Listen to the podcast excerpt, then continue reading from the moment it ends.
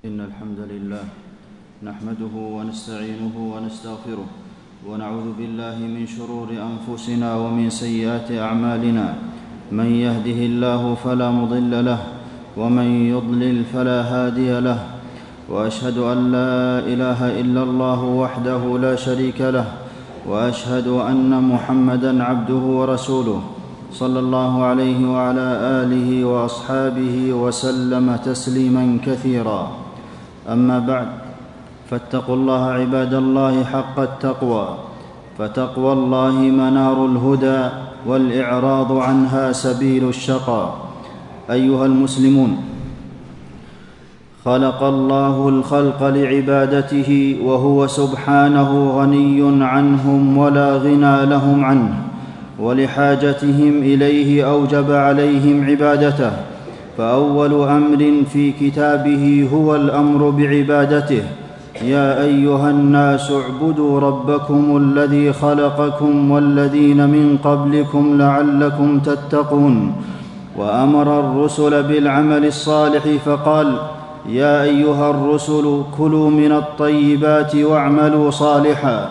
وقال لموسى عليه السلام إنني أنا الله لا إله إلا أنا فاعبدني وأقم الصلاة لذكري. وقال لنبينا محمد صلى الله عليه وسلم بل الله فاعبد وكن من الشاكرين. وكل رسول قال لقومه اعبدوا الله ما لكم من إله غيره. ومن الميثاق الذي أخذ على بني إسرائيل لا تعبدون إلا الله. وأمر الله قريشا بالتعبد فقال فليعبدوا رب هذا البيت. وأمر المؤمنين به في قوله يا أيها الذين آمنوا اركعوا واسجدوا واعبدوا ربكم. ووصف الله صحابة نبينا محمد صلى الله عليه وسلم بكثرة التعبد وظهر أثر ذلك على جوارحهم. فقال في وصفهم تراهم ركعا سجدا يبتغون فضلا من الله ورضوانا سيماهم في وجوههم من أثر السجود. وشرف العبد في عبوديته لله ولمنزلتها دعا سليمان عليه السلام ربه أن يكون منهم. فقال وأدخلني برحمتك في عبادك الصالحين. وكان نبينا صلى الله عليه وسلم إذا رفع رأسه من الركوع قال أحق ما قال العبد وكلنا لك عبد. رواه مسلم. وكل مسلم يعاهد ربه كل يوم في الصلاة المفروضة سبع عشرة مرة على عبادته وحده. يقول إياك نعبد وإياك نستعين. وعبادة الله وحده سبب دخول جنات النعيم دون ما سواها من الأسباب. جاء رجل إلى النبي صلى الله عليه وسلم فقال دلني على عمل إذا عملته دخلت الجنة. قال تعبد الله لا تشرك به شيئا. متفق عليه. ومن فضل الله على عباده أن نوع لهم العبادات. فشرع لهم صلاة لا أفضل منها بعد الفريضة. قال عليه الصلاة والسلام أفضل الصلاة بعد الفريضة صلاة الليل. رواه مسلم. والله يحبها. قال عليه الصلاة والسلام أحب الصلاة إلى الله صلاة الليل. متفق عليه. وأداؤها بإخلاص من علامة التقوى. قال سبحانه إن المتقين في جنات وعيون آخذين ما آتاهم ربهم إنهم كانوا قبل ذلك محسنين كانوا قليلا من الليل ما يهجعون وهي مكفرة للسيئات ماحية للخطايا قال عليه الصلاة والسلام لمعاذ رضي الله عنه ألا أدلك على أبواب الخير الصوم جنة والصدقة, والصدقة تطفئ الخطيئة كما يطفئ الماء النار وصلاة الرجل في جوف الليل أي تطفئ أيضا الخطيئة كما يطفئ الماء النار. رواه الترمذي. وهي سبب رحمة الله للعبد. قال عليه الصلاة والسلام رحم الله رجلا قام من الليل فصلى. رواه أبو داود. وهي من العبادات التي تؤدى لشكر نعم الله الوافرة. قال عليه كان عليه الصلاة والسلام يقوم من الليل حتى تتفطر قم حتى تتفطر قدماه. ويقول أفلا أحب أن أكون عبدا شكورا. رواه البخاري. وأقرب ما يكون الرب من العبد في جوف الليل. قال عليه الصلاة والسلام فإن استطعت أن تكون ممن يذكر الله في تلك الساعة فكن. رواه الترمذي. وصلاة الليل عاصمة بإذن الله من الفتن. قالت أم سلمة رضي الله عنها استيقظ رسول الله صلى الله عليه وسلم ليلة فزعا. يقول سبحان الله ماذا أنزل الله من الخزائن وماذا أنزل من الفتن؟ من يوقظ صواحب الحجرات يريد أزواجه ليك يريد أزواجه لكي يصلين. رب كاسية في الدنيا عارية في الآخرة. رواه البخاري. فيها انشراح الصدر وراحة البال وسرور القلب. قال ابن حجر رحمه الله في صلاة الليل سر في طيب النفس وهي من أسباب دخول الجنة. قال سبحانه تتجافى جنوبهم عن المضاجع يدعون ربهم خوفا وطمعا ومما رزقناهم ينفقون. فلا تعلم نفس ما أخفي لهم من قرة أعين جزاء بما كانوا يعملون. قال عبد الله بن سلام رضي الله عنه أول شيء سمعت النبي صلى الله عليه وسلم تكلم به حين قدم المدينة يا أيها الناس أفشوا السلام وأطعموا الطعام وصلوا الأرحام. وصلوا بالليل والناس نيام تدخلوا الجنة بسلام. رواه الترمذي. بل من أداها كان في أعلى منازل الجنة. قال عليه الصلاة والسلام إن في الجنة غرفا ترى ظهورها من بطونها وبطونها من ظهورها. فقام أعرابي فقال لمن هي يا رسول الله؟ قال لمن أطاب الكلام وأطعم الطعام وأدام الصيام وصلى بالليل والناس نيام. رواه أحمد. والله أمر رسوله صلى الله عليه وسلم أن يتعبده بتلك الصلاة لينال أعلى المقامات. قال عز وجل ومن الليل فتهجد به نافلة لك عسى أن يبعثك ربك مقاما محمودا. فكان عليه الصلاة والسلام لا يتركها لا سفرا ولا حضرا. وأمر النبي صلى الله عليه وسلم أن يحيي بتلك العبادة نصف الليل أو يزيد أو ينقص عنه قليلا يا أيها المزمل قم الليل إلا قليلا نصفه أو انقص منه قليلا أو زد عليه. قالت عائشة رضي الله عنها وكان لا تشاء أن تراه من الليل مصليا إلا رأيته. رواه البخاري. وقرأ ابن عمر رضي الله عنهما أمن هو قانت آناء الليل ساجدا وقائما يحذر الآخرة ويرجو رحمة ربه. قال ذاك عثمان بن عفان. قال ابن كثير رحمه الله وذلك لكثرة صلاة أمير المؤمنين عثمان بالليل وقراءته حتى إنه ربما قرأ القرآن في ركعة. وأحب الأعمال ما داوم عليه صاحبه وإن قل وصلاتها في البيت أفضل خير صلاة المرء في بيته إلا الصلاة المكتوبة. متفق عليه.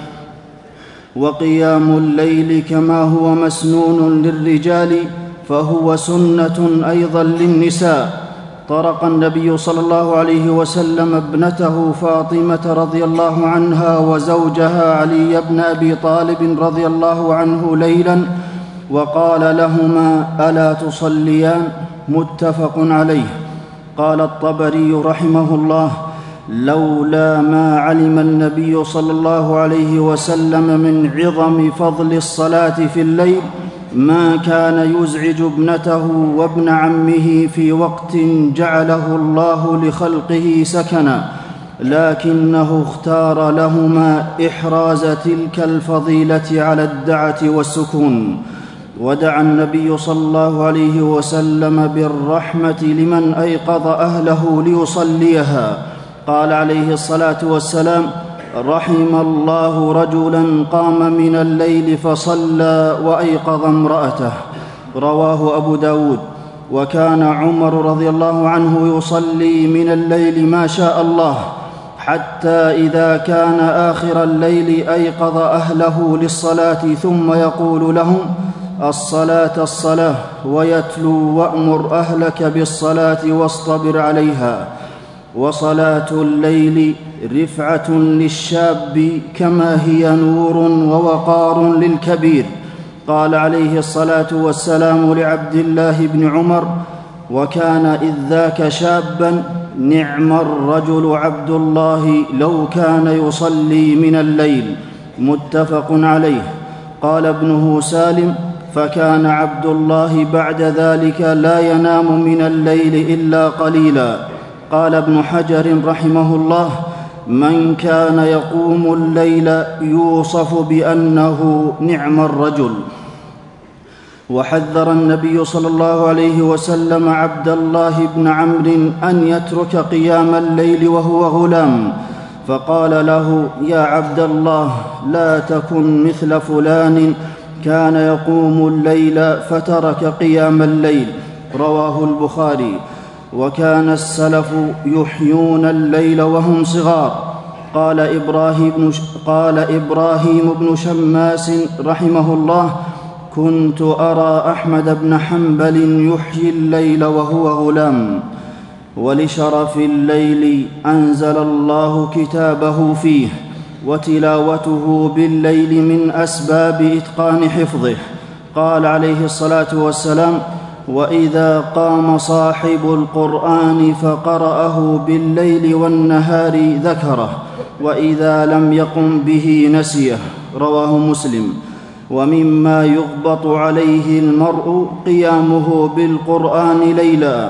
قال عليه الصلاة والسلام لا حسد إلا في اثنتين. رجل آتاه الله القرآن فهو يقوم به آناء الليل وآناء النهار. ورجل آتاه الله مالا فهو ينفقه آناء الليل وآناء النهار. متفق عليه. وقراءة القرآن في صلاة الليل معينة على فهمه وتدبره. قال جل وعلا إن ناشئة الليل هي أشد وطئا وأقوم قيلا وثواب التلاوة في الليل مضاعف فقليلها يزيل عن العبد وصف الغفلة ووسطها يكسوه نعت القانتين وكثيرها يجلب القناطير من الأجور.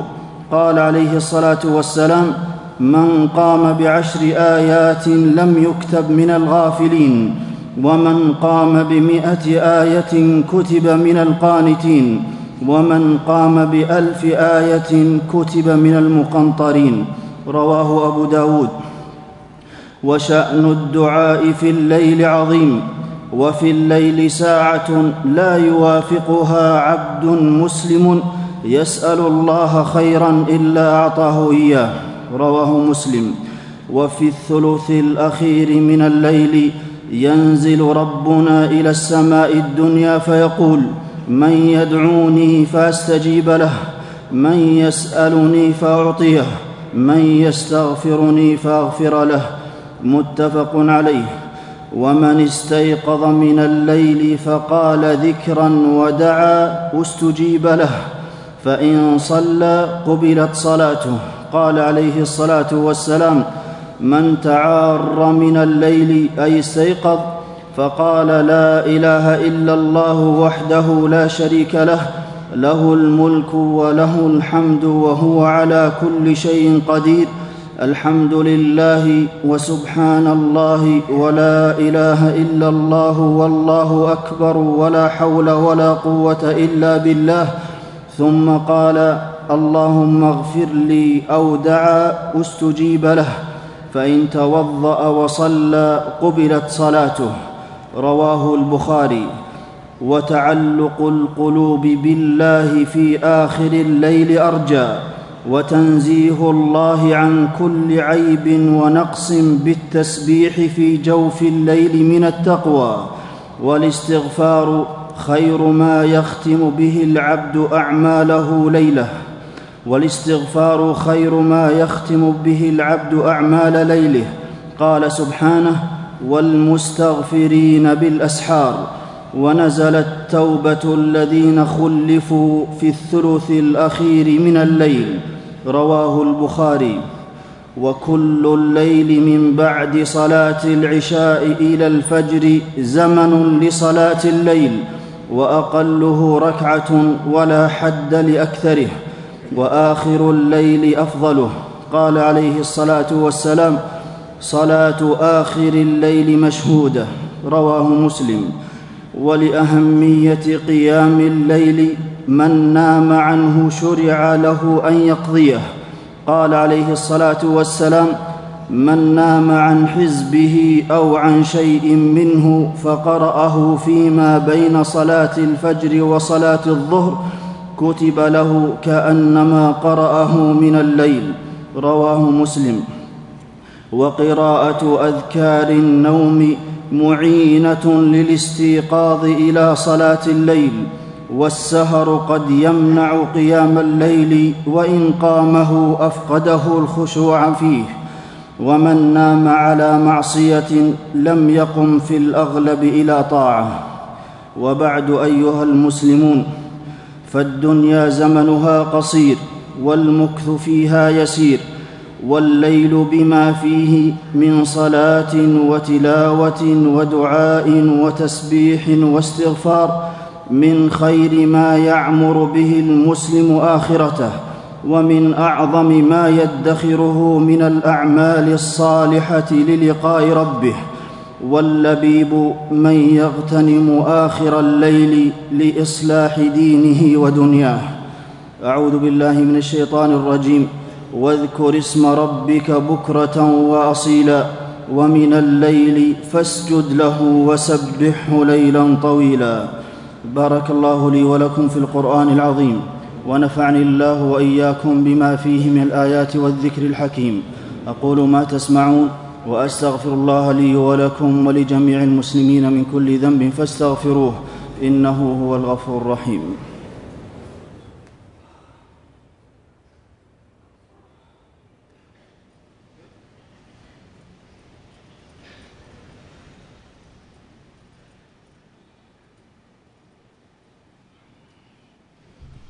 الحمد لله على إحسانه والشكر له على توفيقه وامتنانه وأشهد أن لا إله إلا الله وحده لا شريك له تعظيما لشأنه وأشهد أن نبينا محمدا عبده ورسوله صلى الله عليه وعلى آله وأصحابه وسلم تسليما مزيدا. أيها المسلمون مما يجلب الرزق قيام الليل وكثرة الاستغفار بالأسحار وتعاهد الصدقة والذكر أول النهار وآخره وشرف المؤمن قيامه بالليل. قال سعيد المسيب رضي رحمه الله إن الرجل ليقوم الليل فيجعل الله في وجهه نورا يحبه كل مسلم. وقيام الليل عزيز وهو أول ما يفقد من العبادة. قال ابن عمر رضي الله عنهما أول ما ينقص من العبادة التهجد بالليل والمؤمن يدخر ساعة من الليل من ليله للتهجد ويغتنم نهاره لعبادات أخرى ولنفع الخلق. ثم اعلموا أن الله أمركم بالصلاة والسلام على نبيه. فقال في محكم التنزيل إن الله وملائكته يصلون على النبي يا أيها الذين آمنوا صلوا عليه وسلموا تسليما. اللهم صل وسلم على نبينا محمد. وارض اللهم عن خلفائه الراشدين الذين قضوا بالحق وبه كانوا يعدلون أبي بكر وعمر وعثمان وعلي وعن سائر الصحابة أجمعين. وعنا معهم بجودك وكرمك يا أكرم الأكرمين. اللهم أعز الإسلام والمسلمين وأذل الشرك والمشركين ودمر أعداء الدين واجعل اللهم هذا البلد آمنا مطمئنا رخاء وسائر بلاد المسلمين. اللهم انصر المستضعفين من المؤمنين في كل مكان. اللهم كن لهم وليا ونصيرا ومعينا وظهيرا. اللهم ثبت أقدامهم وسدد رميهم ووحد كلمتهم على التقوى. اللهم من أراد الإسلام والمسلمين بسوء فأشغله في نفسه واجعل كيده في نحره وألق الرعب في قلبه. اللهم وفق إمامنا لهداك واجعل عمله في رضاك. ووفق جميع ولاة أمور المسلمين للعمل بكتابك وتحكيم شرعك. اللهم إنا نسألك الإخلاص في القول والعمل. اللهم أعنا على ذكرك وشكرك وحسن عبادتك. عباد الله إن الله يأمر بالعدل والإحسان وإيتاء ذي القربى وينهى عن الفحشاء والمنكر والبغي يعظكم لعلكم تذكرون. فاذكروا الله العظيم الجليل يذكركم واشكروه على آلائه ونعمه يزدكم. ولذكر الله أكبر والله يعلم ما تصنعون